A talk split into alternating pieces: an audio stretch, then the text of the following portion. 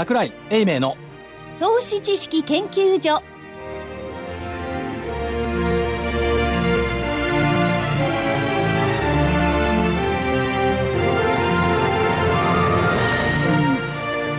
皆さんこんにちは。ここからは投資知識研究所お送りしてまいりますまずは所長の桜井さんです。桜井でございます。よろしくお願いいたします。そして福井さん。福井です。よろしくお願いします。正木さん。まさきです。こんにちは。よろしくお願いします。スタント内田まさみです。よろしくお願いします、はい。はい、よろしくお願いします。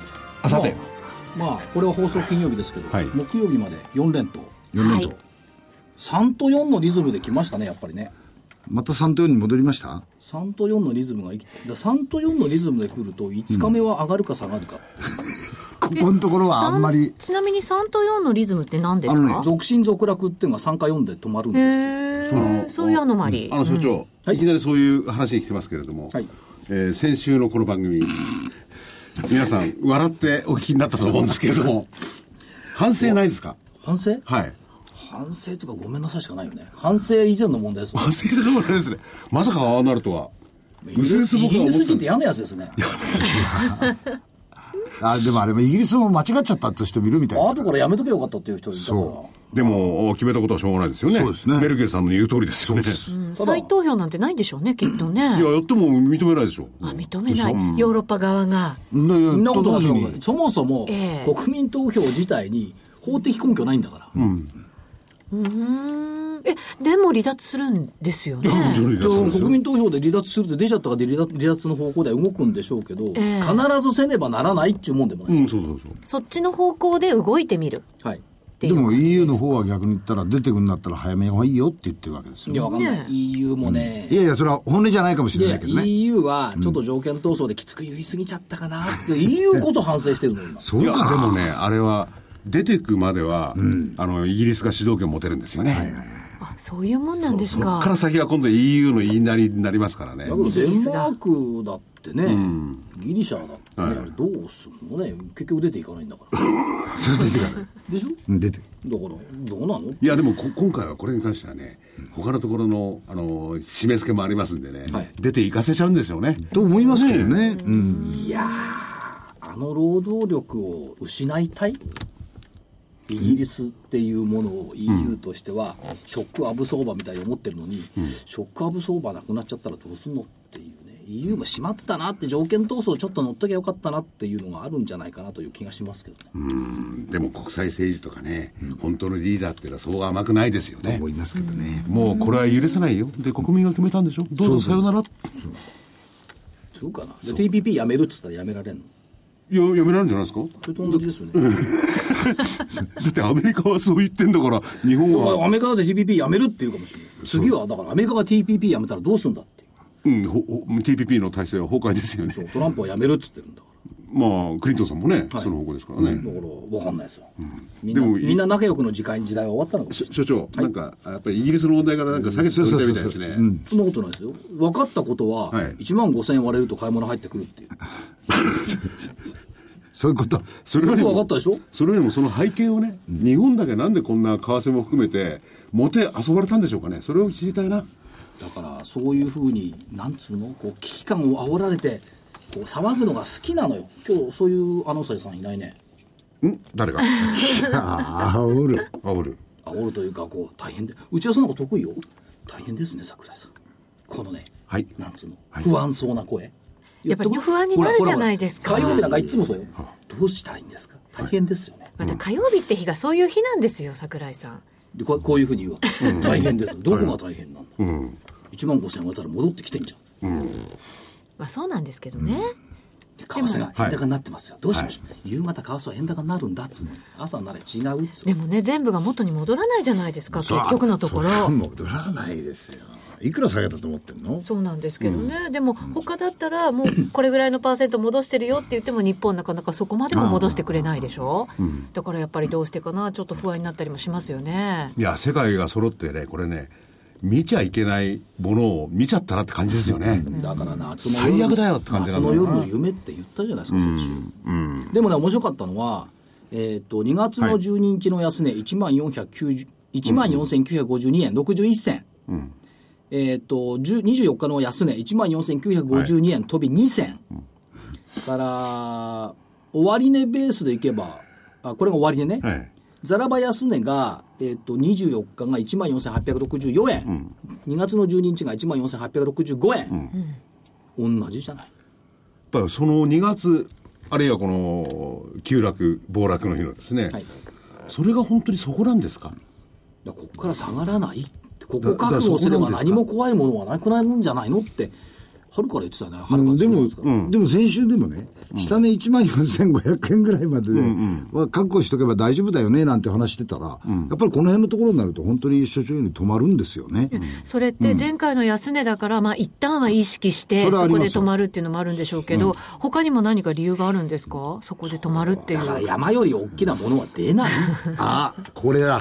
いや、だからその山っていうのがね、山より大きな豚とかイノシシいないんだから絶対。いや、わかんないですよ。豚とかイノシシが、ジーピクとか公 的年金とか、これが出てきますよ。違う。この前、のこの前の時、福井さん覚えてます、はいえ、山より大きなイノシシがええ出てきそうだっていう状況になった時があるんですよ、実は。ね。その時に所長は、いや、まだこっから先に上に行くかもしれない。山よりでっかいイノシシが出るかもね、なんていう話はちょっと期待を持ってたんですよ。へーところが、この話は絶対出てくると思ったの、僕。うん、時価総額を見たときに、ああ、これはまたね、近々ね、あの山より大きなイノシシは出ないっていうのがまたどっかで出てくるかなって楽しみにしてたら、今日出てきたよ。まんまと。もんでしょ。だって最低算1兆円割れですよ。そうです。ね。だからそれよりももう下はいいよって、そこでね。1万5000円割れでいい。上はどこまで行ってくれんだよ。そこなんですよね。上ですか？上。聞きたい？聞きたい。わかる？わかんない。はだあえて、あの、はず、外れるよう、ど外れるようどうしてな質問をそういう難しい質問をするわけ？いや、あそんな難しい。今年中にはどの辺までいくんですか？これね、業績面ってそんなに落ち込んでないんですよね。まだね。まだね。まだねっていう、でまたこれもね、あの、いや、輸出関連産業ばっかり見て、いや、これからどんどん EPS 下がるだろうっていう、輸入産業見てないんだよね。あゆ輸入っていうか、輸入産業？輸入産業、それはプラスですよね。うん。だからそこ見てないのと、だからだって、こっから邪魔しようないですよ、もう。これ、最低算ゼロまでするんですかって話でしょ。しないでしょう。先週ももういいだろうと思ったら、さらに1500億減ったんだからね。8800飛び3億円ですよ。でも、あの、話がちょっと違うかもしれないけど、基本的にはリーマンショックとは全然違うってことを肝に銘じなきゃダメですすね。そう。質は全く違う。でだから、一般マスコミが同じだって言うから、みんな大変なんだと思うじゃん。同じじゃないっていうのに違ね。うっつうのねえあの時は完全にお金が溶けましたよね。そうです。でなおかつ、メーカーっていうか製造も止まりましたからね。ただね、リーマンショックの時と違うのはね、はい東証のカメラ。何がどっちか。カメラ？カメラの数。数か。報道陣の数？リーマンショックの時朝っぱらから20代ぐらいいたんですよ。あれはえ、マスコミも、まさかイギリスがそういう決定しようとちゃちゃちゃさ下げた後ね。下げた後ね。そのあ後、やっぱり5、6台ですから、まあ、そういう違いはやっぱあるでしょうね。各放送局ブースにいないから知らないんでそういう状況そうだね。いやでもそれはね、それだけで飲んでるべきじゃないな。イギリスからの報道が大変だったから、東証まで手が回んなかったんだよね、あれ。別にイギリスからの報道が大変だからって東証のブースにカメラあんだから持ってけあそうか。十何個あるのに、ということでで元の今のご質問に行きますとね、はい多分昨年末の1万9000円っていうのはね、どこであるんでしょうね。え、今年？えー、年内に？おこれは親切。専門家は理路整然と間違いますが全く根拠のない自信、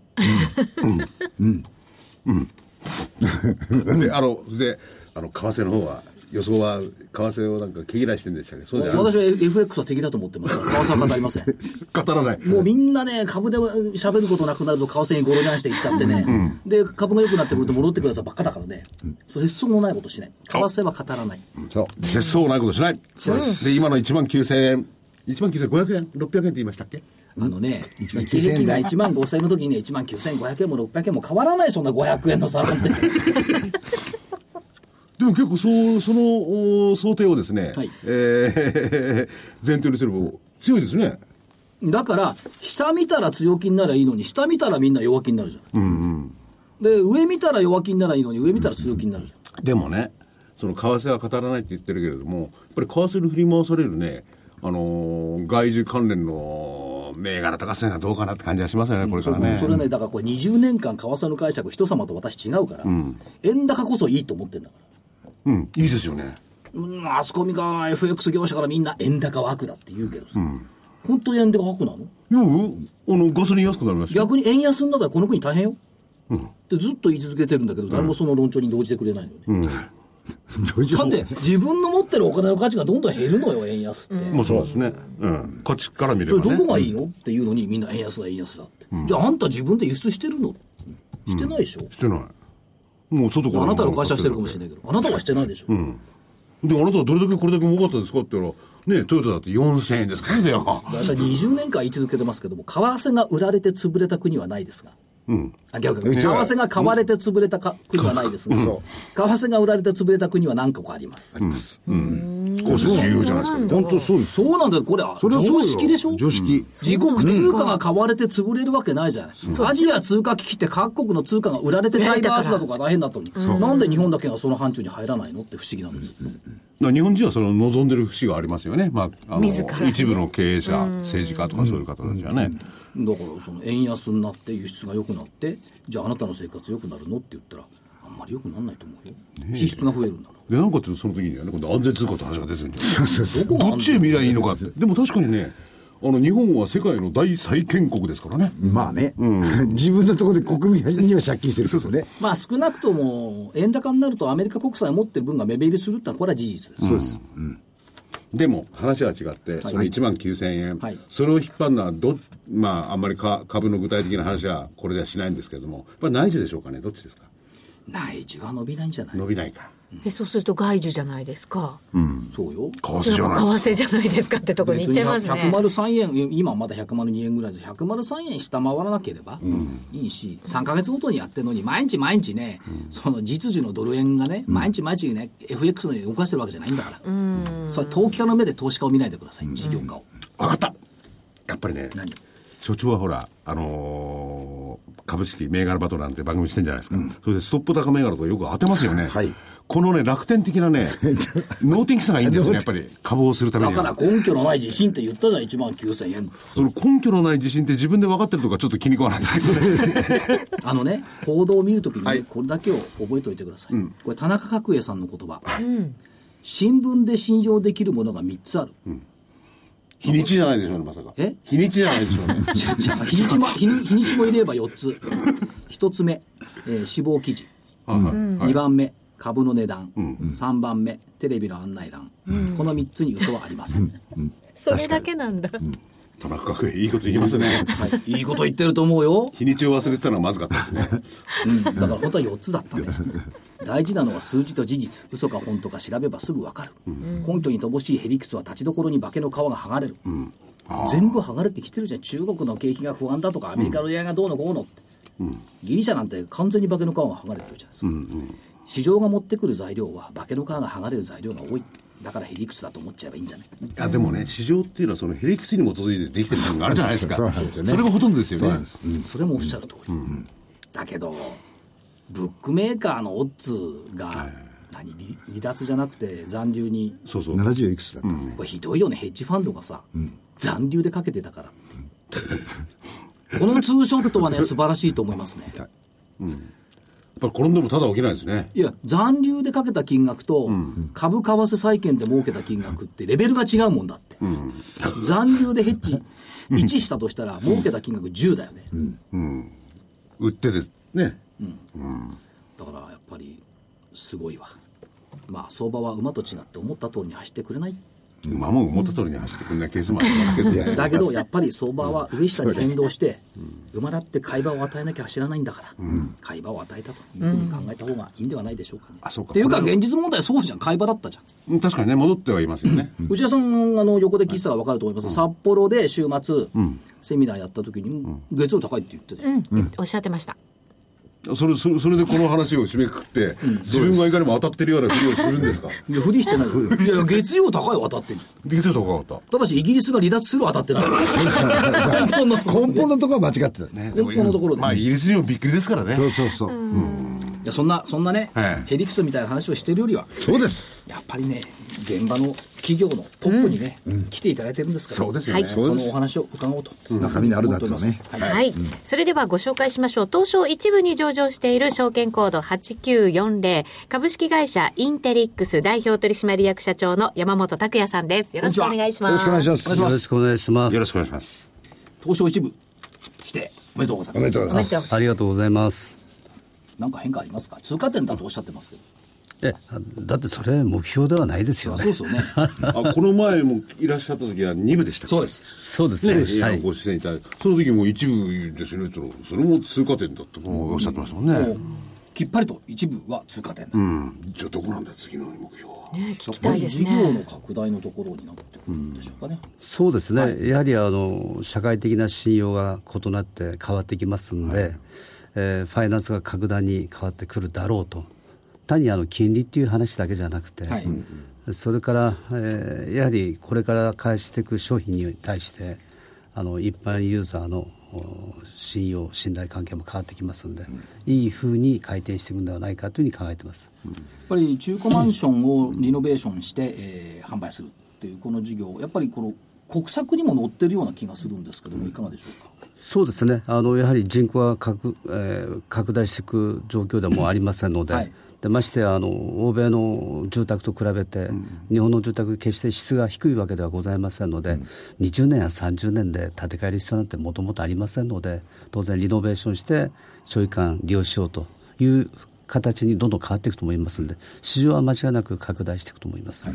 でそういう意味でどうでしょうその首都圏の中古マンションの制約価格動向を見ていくと、まあ、4月までで40か月連続前年同月比を上回っているということですけど、この上昇を社長社長相場不動産相場ずっと長く見てこられてますけどもこの上昇はどう捉えておられますか？えーとですね、まあ、牽引しているのは都市部におけるあのタワーマンションのようなものが、えー価格を牽引してますが、まあ、その根拠としてはやはり外人の方の買いが強く入ってきましたですけど、えーですから、通常のお住宅は建築費が上がったことによって、まあ、適正な値上がりだとは思うんですが、一部のやはり、えー外人の方が好むタワーマンションに関しては、価格的にはちょっと行き過ぎてるのかなと。はいまあ、それが今回のこの円高の局面で、えーどう変わっていくのかが、というのはちょっと懸念されるところですね。なるほどただまあどうでしょうかそのいろいろなあー中古マンションニーズっていうのはまだまだ国内実需として高いと思うんですが。我々が使っているのはもう投資家向けの販売とかではなくて、はい。実需の世界ですから、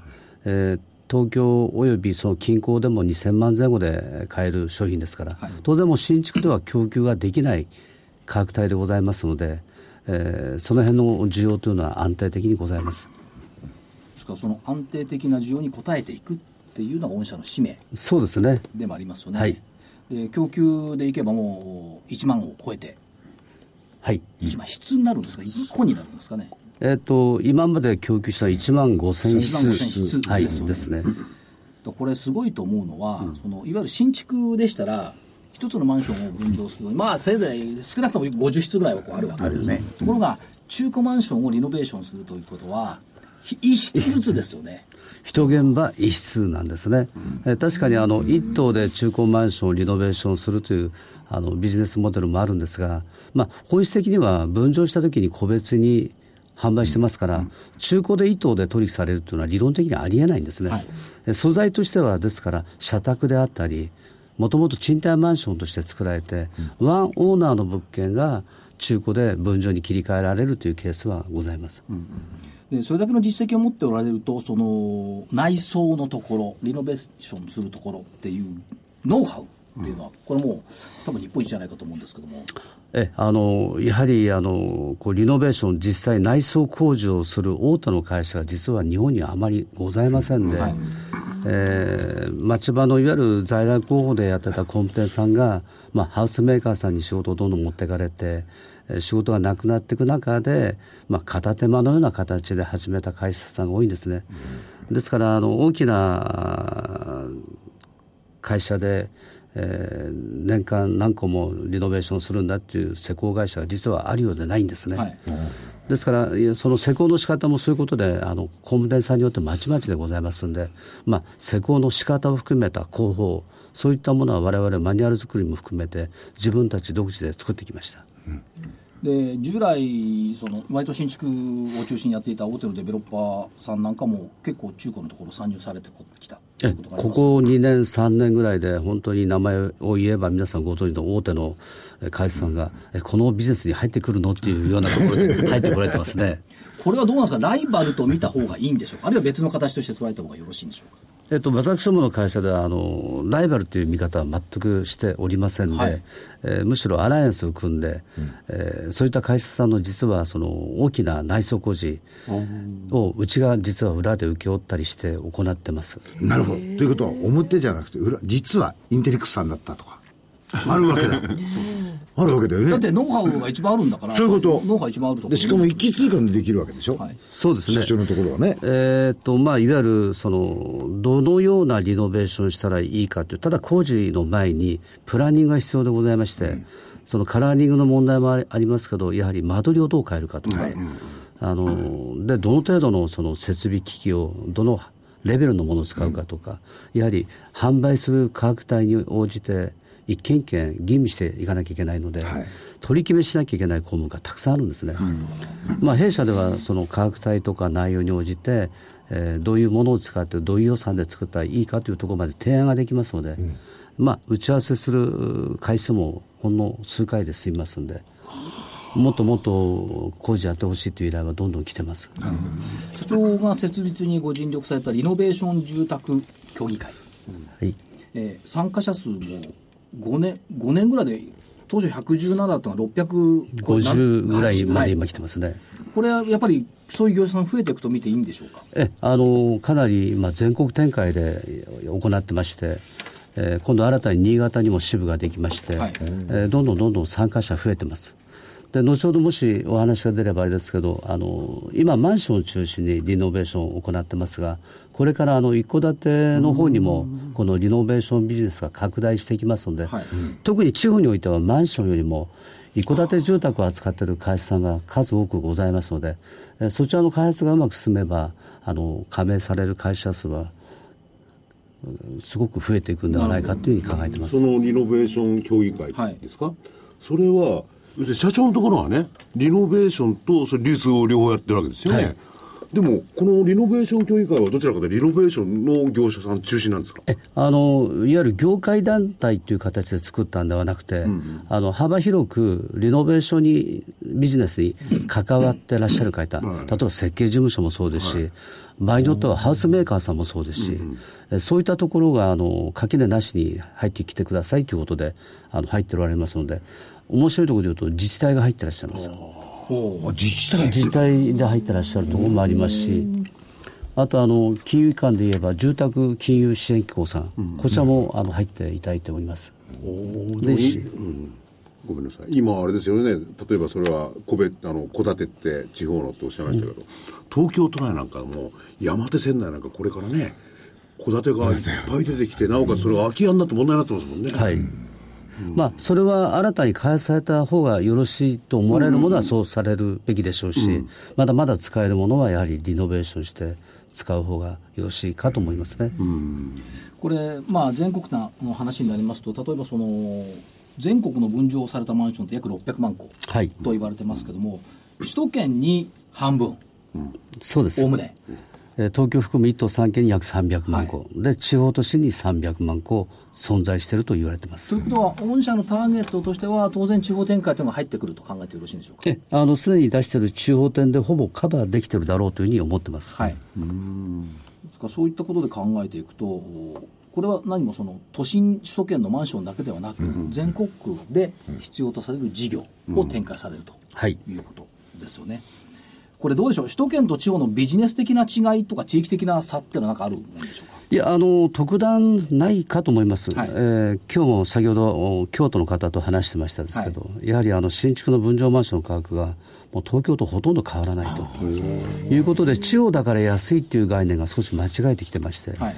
えー九州の博多でも、えー市内の一等地で新築でも坪300万単価坪300万超えるマンションも出てきてますんで、ですからそういった意味で言うとあの昔のように一軒家が買えないからマンションを買うというその投資的な買い方ではなくて、やはりマンションが良くて買いたい、いいマンション、グレードの高いマンションを買いたいという需要は、だいぶ昔と違うと強く出てきてますね。まあ、例えばその、あと一戸建てとマンションということでいきますと、はい。結構地方を回ること多いんですけども、例えばその仙台とか福岡、札幌、たくさんマンションありますし、はい。だから寒冷地、冬雪が降るとこ行くと、車のタイヤ置くとことか、雪かきめんどくさいとか、マンションの方が便利っていうことも聞くんですけど、やっぱそうなってくるんでしょうかね。そうですね、あのやはり一一時期あの、北の方の雪の多く降るような場所ですと、やはり雪かき含めて、家のメンテナンスが大変だということで、えー高齢の方がえー農業を放棄して、駅前のマンションに移るという現象がありましたが、これは別にあの北の地域にかかわらず、はい。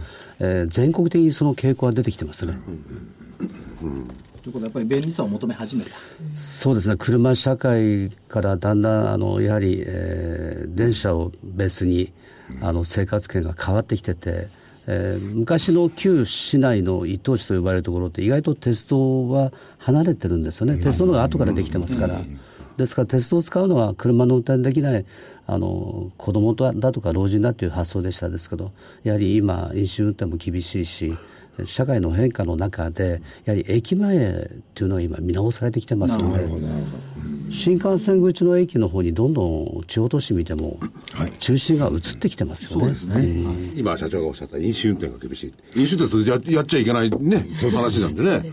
でも移動もできなくなる移動できなくなっちゃうんですねうん。まあ、それはそれとして、あとはどうでしょうか、地方展開ということと加えて、さっき言いました、その、リノベーションのノウハウということで、社長、リノベスクールといいますか、リノベ学校、はい。これスタートされました。えあのよく言われるその建設業に関して、えーまず職人の方の高齢化それから若い方のなり手が少ないというところでの問題が一会社で全て解決できるわけではないんですがやはりあの人の養成育成というところからやっていかないといけないと。であの一人前の大工さんを昔のようにあのき教えていくということで言えばあの経験させてということも必要ではあるんですがこのリノベーションということに関して言うならば、えー工法も新しい工法が今開発されてますし、えーそれからあの今言ったあの 3K と呼ばれるきつい厳しい汚いっていう現場ではうんございませんので部屋ですもんね、普通に人が。そうなんです。ですから、リノベーションができる職人さんということで考えると、あのさほど養成は難しいことではないんですね。あと、よく社長提唱されているのが、多機能、いろんなことができる職人さんを育てようと。そういうことですねマル。チイノベーターといいますか。ええ、あのいわゆる今まではその工事の内容に応じて電気屋さんだとか水道工事屋さん設備屋さん大工さんってこう分かれてましたですけど一部屋一現場のことですんで、わずか30分で終わる電気工事のために電気屋さん来てもらうと。わずか30分で終わる水道工事のために来てもらうと。いうことで何人もの職員さんが出入りしますとその分コスト上がりますよね。はい。もしそういう工事であるならば、大工さんがすべての工事ができたら、一人で賄えてしまうんですね。ですからそういった意味で言ったら、マルチリノベーター、つまり多能工と呼ばれる電気工事も水道も大工事も全部一人でできますよという方を養成することが、効率がものすごい良くなるんですね。それとその、まあ、一人でいろんなことできるにしても、その、一部屋ごとですし、周りに人が住んでいるところで作業をするそういうことでからなんですすね。で、家の中ですから、雨関係なし。それから、えー夜はできないですよね。えあのどこのマンションでもやはり組合で規制がありまして、大体工事時間が9時、5時、それから日曜、祭日はほとんど禁止してます。マンションによっては土曜日も禁止、でままた厳しいマンションだと12時から1時の間、必ず休んでくださいというような指示も来るところもあります。そうやって考えてみますと、その施工できる、仕事ができる時間って、一般サラリーマンの方のそうだよね。普通のサラリーマンの時間普通のサラリーマン全く一緒なんですね。おー。むしろ残業もできないと。はい。そうか。ネクタイ締めてスーツ着てはい。現場行って着替えて。そうです。ネクタイ締めてスーツ着てない人い まあでもそれはあの職人さんですからね。すいません。でもちゃんとした技能を持ってて。しかも土曜日曜お休みですから、おお子さんの行事にもちゃんと。そうです、そういうことですよねで昔と違いまして、今、いろんな施工する機械とか装置がとても良くなってるので、えーそれほど高い技術を必要としないんですね。機械がある機械が全部やってくれるんですね。僕もねうちのマンションでこの内装やってまして、あのこうちょっと覗いたんですよ。壁。あれなんていうのは本当機械でパーッと来てパーッと貼るだけなんですね。言っちゃ悪いけど壁紙を。あれならね、この職人さんは1時間かける俺でも12時間ぐらいかけるから1時間ぐらいできるなと思ったね。今、クロス職人さんは全くゼロからスタートして、職業訓練学校で確か2、3ヶ月で卒業できます。あそうなんですか？はい。でもビターって綺麗になるんだよそれが第福井さん二の人もマルマルチ生で。スクールマルリノベスクール。いやいやあれは絶対面白いと思うな。でもそういうノウハウをバックボーンにして流通までやったらこれは強いですよね、そうですね、要はあのそういった教育のところまでとなると、やはりあの現場がある程度確保できてないと、その裏付けがないと、やはりそういったところチャレンジできませんが、まあ、うちは毎月100件以上の現場がございますので、えーうちの会社で要請して、でえーそこを卒業した人たちをあの下請け工務店さんにご紹介することによって、うまく回っていくだろうと。でそそうなると、例えばの話ですが、はい。えーとまあ、社長なんかもよく質問されてますけども、えーマンションの新築を作ってるゼネコンさん5つ挙げてくれ、っていうと頭にこう浮かぶじゃないですか。わかりますね。じゃあ、えーリノベーションの工事ができる会社を5社挙げてください、5社もあるの？えっとね、うちの近くになんとか工務店とか、親父がやってるのありますね。言葉悪いけど。ありますね。ねうん。ということはどうなんですか、あのーリノベーションの大手といいますか、超大手といいますか、やっぱり社長、そっちを目指していくってことえですね。あの今、ちょっと意地悪な質問ですけど、本当、ちっちゃくてもいいですか、答えてくださいって、5社どころか1社もほとんどの方、言えないんですね、つまり実はないんですね、やはり町場の工務店さんの集合体なんですね。ですからそういった意味で言えば、あのうちが扱っている仕事量を背景に、やはりぜ、えーリノベーションのゼネコン、これを目指していきたいなというふうに考えてます。うん。で、ああいう時だってね、その、みんながそうだってわけじゃないですけど、価格だってなんか不明確な感じがするじゃないですか。そうですよね。で、そういうのもやっぱり、こう、大きいところだとね、合理的にこう、ご説明してくれると思うんですよね。そうですね、ちょっと乱暴な話ですけど、僕はこの業界を始め入った時に、先輩の内装業者さんに聞いたんです、利益率はどのように考えたらいいかっていう、はい。そしたら、びっくりしました。えーと原価がもし200万であれば、はい。えー契約金額は400万にしなさい。と それで、えーと着手金で、えー半分もらいなさいと。200万。200万もらいなさい、はいはい。で、えー、大体完成してもクレームが来てお金払ってくれないから。完成してもらったお金が利益だと。なるほど。つまりクレーム産業なんですね。なるほど。クレーム産業だからあのちゃんとした原価を先に確保しないとで儲けられる時は儲けないとやっていけないよっていう、そんなふうに言われました、昔の話でね。まあ今はちゃんと皆さんやってらっしゃるでしょうけどね。でもそれぐらいあの、うーなんていうんですかね、新築でゼロから作る分にはそういう問題は起きないんですが、リノベーション、リフォームの世界でいうと、やはり手を加えた場所と加えてない場所があって、はい終わってみると、手を加えてない場所が非常にみすぼらしく見えてですそうなんですね、ね工事したところにクレームが来るんじゃなくて、してなかったところのクレームが来るんですよね。なるほど。請け負ってないよっていう話ですよねそれはべらぼうな話ですね。それはやっぱりきめ細やかく監督していかなきゃいかん。そうですね、やっぱり提案もしなきゃいけないし。でどうでしょう、その中古のお流通という部分でいくと、おまあ、日本、今まで遅れてましたけども、お欧米並みにな拡大していくだろうということと、から今、あのお話の中にあった、そのリノベーションのブランドとしてのインテリックスっていうのをやっぱり確立されていこうということでしょうかね。そうですね、あの総合的な会社として、リノベーションって言えばインテリックスだよねっていうところを目指したいというふうに考えてます。でもそれはあれですよね、その今あー、マンションとかそういうところですけれども、オフィスとかそういうところも全部利利用できるっていうか、使える技術ですよね、技術そうですね。ノウハウですよね。で、その中古流通とやっぱり日本はこれ、欧米並みに拡大していくというふうに見てよろしいんでしょうか？えっとね、よくあのその部分で言うと、し例えばマンションで言えば、えーもう、もうすぐ僕は逆転すると思うんですが、ずっと国交省が出している古いデータで、えー例えば欧米では、えー新築の供給は2割ぐらいで、あはいはい逆に日本はもう新築ばっかりで、中古住宅の率が極端に少ないと言われてますが、実はあのもう昨年あたりのデータで、えー首都圏においては、えー中古マンションの流通量がえー3万4千件ぐらいあるんです、で一方で新築の供給量は4万件ちょっとなんですあ、もうじきですね。えー結構逼迫してるんですね。ですねで僕は今年新築の供給はだいぶ価格も高くなってますし、はいえーディベロッパーさんも工事費が高いんで控えてますから、もう4万個切るだろうと思ってるんですよ。ということは逆転元年。えーそれでね、元年か、で、中古に関しては僕は3万5千は間違いなく超えると思うんで、はい。もしかしたら肩を並べるとこまでは、今年、まあ来年け発表になりますけど、行くんではないかなって考えてます。で今もいろんなね、僕の話ばっかりしてるんでうちの近くなんかのマンション建ってるんですよ、どんどんどんどん新築はですね駅から離れるんですよね。でしょうね。もうすでに中古の方が立地はそう全立地は全然いいんですよね、ですね。確かにそうですね。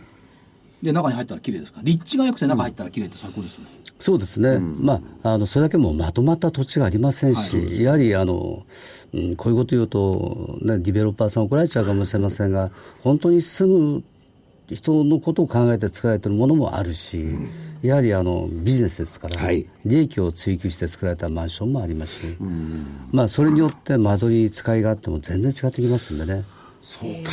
あでもでもあれだ。わ今思ったらこのあのねうう新築売るとしますよね、一発で終わりですね。リノベっていうのは何回もやる可能性ありますね、そういうことですよね。ね。リピーターの方いらっしゃいリピますートそうですよね。これは儲かるわ。前 に伺ったお話で、あの、中古マンションを売却しました。で、インテリックスさんがリノベーションしました。見に来たら買いたいっていうお客さんがいた みたいなお話もありました。ええ元の所有者の方。元の所有者。あの見に来られてリノベーション終わって販売かけたら見に来られてあのこれ買い戻したいんですけどでどうして売られたんですか？って僕が聞きましたら、いやこんなに綺麗になると思わなかった。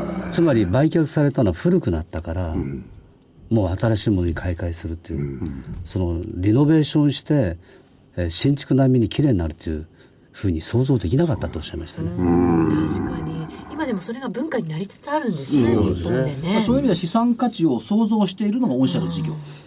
えあの偉そうな言い方になりますけど、まさしくそうですね。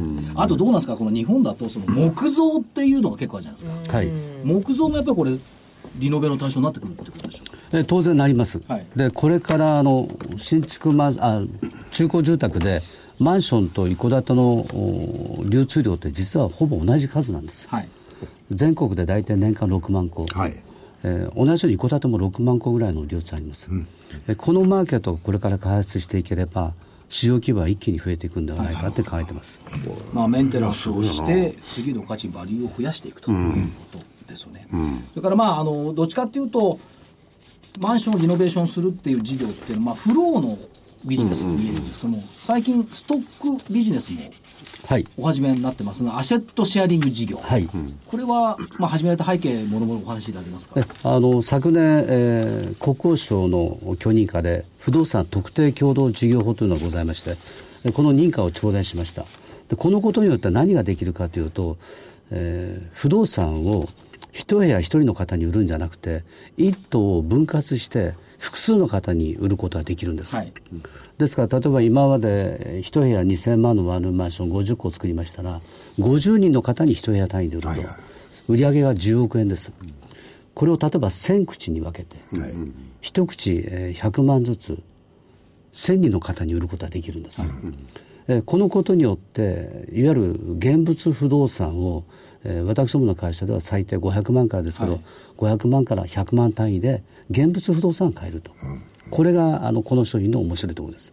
変えるだけでなくて、その、手間いらずと言いますか、管理って結構大変なんですよね、マンションマンションしても。あのも持ってない方は不動産を持って家賃収入があっていいなとおっしゃいますけど実際これ持ってみるとですね家賃が入ってる時はいいんですが延滞をされたらどうするかとかあるいは賃借人の方が出てったら次の方入るまで家賃入ってきません。大規模修繕するからお金1件あたり50万徴収するったら自分で全部負担しなきゃいけない、クーラー壊れたら全部負担しなきゃいけない。意外と安定収入と言われてますけど結構変動収入なんですね、これが今言った通り1棟のアセットシェアリングの場合は全体の収入からかかった費用を差し引いた残りを分配しますんで、若干変動はしますが、あの今月はゼロだとか、次の賃借に入るまで1円も入ってこないとないし。急えー急激にあの修繕費用がかかるといっても、これも全員で負担しますから、あのビビたるものなんで。であとはあの一応、税法上、積立金が認められてますので、はい。えーこういう積立金をすることによって、将来の大規模修繕も控えるということで、一時的な出費がないようにく仕組みは組んであります。まあ、あの減価償却も当然ながら事業ですから取れていくっていうところもありますし、それから、まあ、贈与なんかの時も評価は不動産としての評価。あの間違いなくこの物件がというわけじゃございませんで、はいえー不動産というのは相続対策としてはかなり有効なものでございます、その有効なところがすべて現物の不動産でございますので、一般の不動産を買うのと同じように、えーその税制面のお恩恵は享受することは可能です。あのね、税理士さんと話したらね、あの、節税対策と、それから納税資金対策、それからもう一つ遺産分割対策、これがですね、その遺産の相続だとかなんかを考えるとき、非常に大事な要素らしいんですよ。ああなるほど。これ考えると逆に言うと、これで社長今のお話だと、3つ全部含まれてる わけですよね、これ。あの不動産それぞれ株が違いますんで、はいよくあのどの不動産をもらうかで揉めるっていうんですが、ええですよね。ええこれは一口いくらですから、金額で分けられますので、平等ですよね、ええそういう喧嘩することはないですね。まず分割がそれで OK になっちゃうんですね。ああそれであとこれは住んでる方にとってもいいですよね、そこにずっと住まれてる方ね、はい、はい。うん、賃貸で、その方で変わってもらっちゃ困るし、なるべくね、安定的に。大家があってお前出ていけないって言いますからねでこれはあの別に賃貸マンションのみならず、え例えば私ども原宿でやったのはあのシェアハウス的なものです。はいで今予定しているのは、えー元町横浜の中華街の元町で、はいあのこれ店舗ですね、それからその次に予定しているのは例えばホテルとか、はい。えー不動産であればどういった商品でも可能ですので、まあ、その場所における一番有効な商品開発をやっていきます。これは使い勝手がいいいいですっていうか。いや、今、あの、シェアっていう言葉が、やっぱり国策の中にも、その、シシェアリングエコノミーっていうのが出てきて、ありますね。シェアっていうのは社会の概念になってきてるんです概念これ、ある意味では、その、えー親がいいと思った物件をここに渡すっていう縦のシェアでもありますし、ですね物件をみんなでシェアするという横のシェアでもありますし、本当にシェアリングですよね。うんなんかリートとちょっと似てますよねじゃあ、リートとはちょっと、リートは金融商品だから。これ不動産です。ああそうかそう、現物。はいあれはそう金融商品ですね金融商品はい。全然違う。所有権がないですからねないです。これやっぱりアセットシェアリング事業、これは今後とも拡大展開していかれると見てよろしいんでしょうか？えあの今あのまだ原宿で、えー昨年販売したのは最初ですけど、はい。あの次の準備は今手当てをどんどんしてまして、はい。で特に面白いのがあの新築で創生する義務付けはないんです、ええ。つまり中古でも構わないんですね、ですから今準備しているのはあの中古の逆に古いもので、えーそれを今リノベーションして再利用しようとしてますでそのことによって償却期間が短いんですねですね。ということは、税金対策でもし検討される方においては、10年未満で償却できますので、そうですね。メリットがあると思いますね。通常は社長は47年でしたえっ、と、え一般のあの鉄筋コンクリートの場合は47年、ですよね。いいいいですね、おまけでね。ねそあともう一つは、あの、まあ、あの、プライマリーとかさ、最初の販売って分かるんですけども、次に出てくるのはこれセカンダリーマーケットはい。かなと思うんです。が、この辺やっぱり整備していこうといえう感じですか？あの今言いました通り、不動産特定共同事業の認可をもらった会社しか売買ができないです、はい。はい。不動産の免許だけではだめなんですね、まずそういった会社さんを増やしていきたいということと、えーそういったあ専門のマーケットを作って、はい。流動性を高めていきたいというふうに考えています。まだまだ事業の拡大は続きそうですね。こちらはものすごく将来の可能性は秘めてると思いますね。ですね。確かに東証一部うんぬんかんぬんっていう話じゃなくいいそうて、これねですあの、ねはい人口の問題とか、えーあってね、まあ、それも含めて大きい意味ではないじゃん頭打ちだなんていう見方もできるかもこの分野ねまだ相当伸びるなですね。で人間はね、衣食住がないとどうにもなんないからねそうですね。それでリリピーターがどんどん入って入ってくる利用する市場ですよね、はい。で、自分好みにリノベーションできますからね。これなおかつそれ今のシェアリングだってねそう原宿からにから俺あのビルのオーナーなんだ かっこいいですよかっこいいですね。最後に、はいはい。投資家さんたくさん聞いてると思いますが、メッセージを社長、頂戴できれば。えあののちょっと今まであのビジネスモデルの関係で直接販売とか直接仕入れをしておりませんでしたので、はいあのあまり、えー一般の方向けの PR 活動をしてなかったんですが、ですからかなり地味な会社でございましたが、このアセットシェアリングという商品、今言った通り、我々も直接販売していきますので、はいはいえーそういった意味で言うと、これから少しずつ表に出ます、はいえー積極的に頑張っていきますので、ぜひご支援のほどよろしくお願い申し上げます。今日どうもありがとうございましたありがとうございました。ありがとうございました。ということで、はいえー、面白いお話でしたコード番号ね。8940ってやっぱいいよねいいです。なんで？薬師丸。薬師丸え知らなかったです薬師丸。すぐ記憶に残る薬師丸。薬師丸。はいそうなんです。まさか薬師丸広子を前提にしてるわけじゃないじゃないですか。えそれ僕ら選べません。お金出しても、あの、ナンバープレートと違うんで買えません。買えませんね薬師丸。あ、そうか。覚えやすいよ、確かに。じゃあさらっと来週の見通しをいこうかと思うんですが、えあと3分ですえースケジュール的には金曜日は西銀あ西銀高はもう終わってんだ来週は、えー、と月曜日マネタリーベースはママネタリーベース、はい月曜日のアメリカ独立記念日で休場、えー火曜日アメリカの製造業受注、えー水曜日が ISM 非製造業。7日木曜日都心オフィス空室率。アメリカ ADP 雇用レポート。ラマダン明けます。8日金曜日オプション。SQ 景気ウォッチャー調査。そして雇用統計というところで先週の見通しは外れました。すいません、まあ、しょうがないですね。うんいや、しょうがなかない。ごめんなさい。1万5926円までいきませんでした。来週の見通しは下1万5583円、25日線の4%下返り。上が1万6639円、6月 S q 値、S q も迎えますから、そこに向かって上げていくんじゃないかと期待しております。はい以上です。。ね。えーじゃあお知らせです。はいえーこの番組は20、30日収録しております。えーで、30日の発売の、えー投資研究所の DVD7 月号になりますね。もう業績景気に頼れない。頼れるのはチャートだ。英明流チャートでリターンを増やす。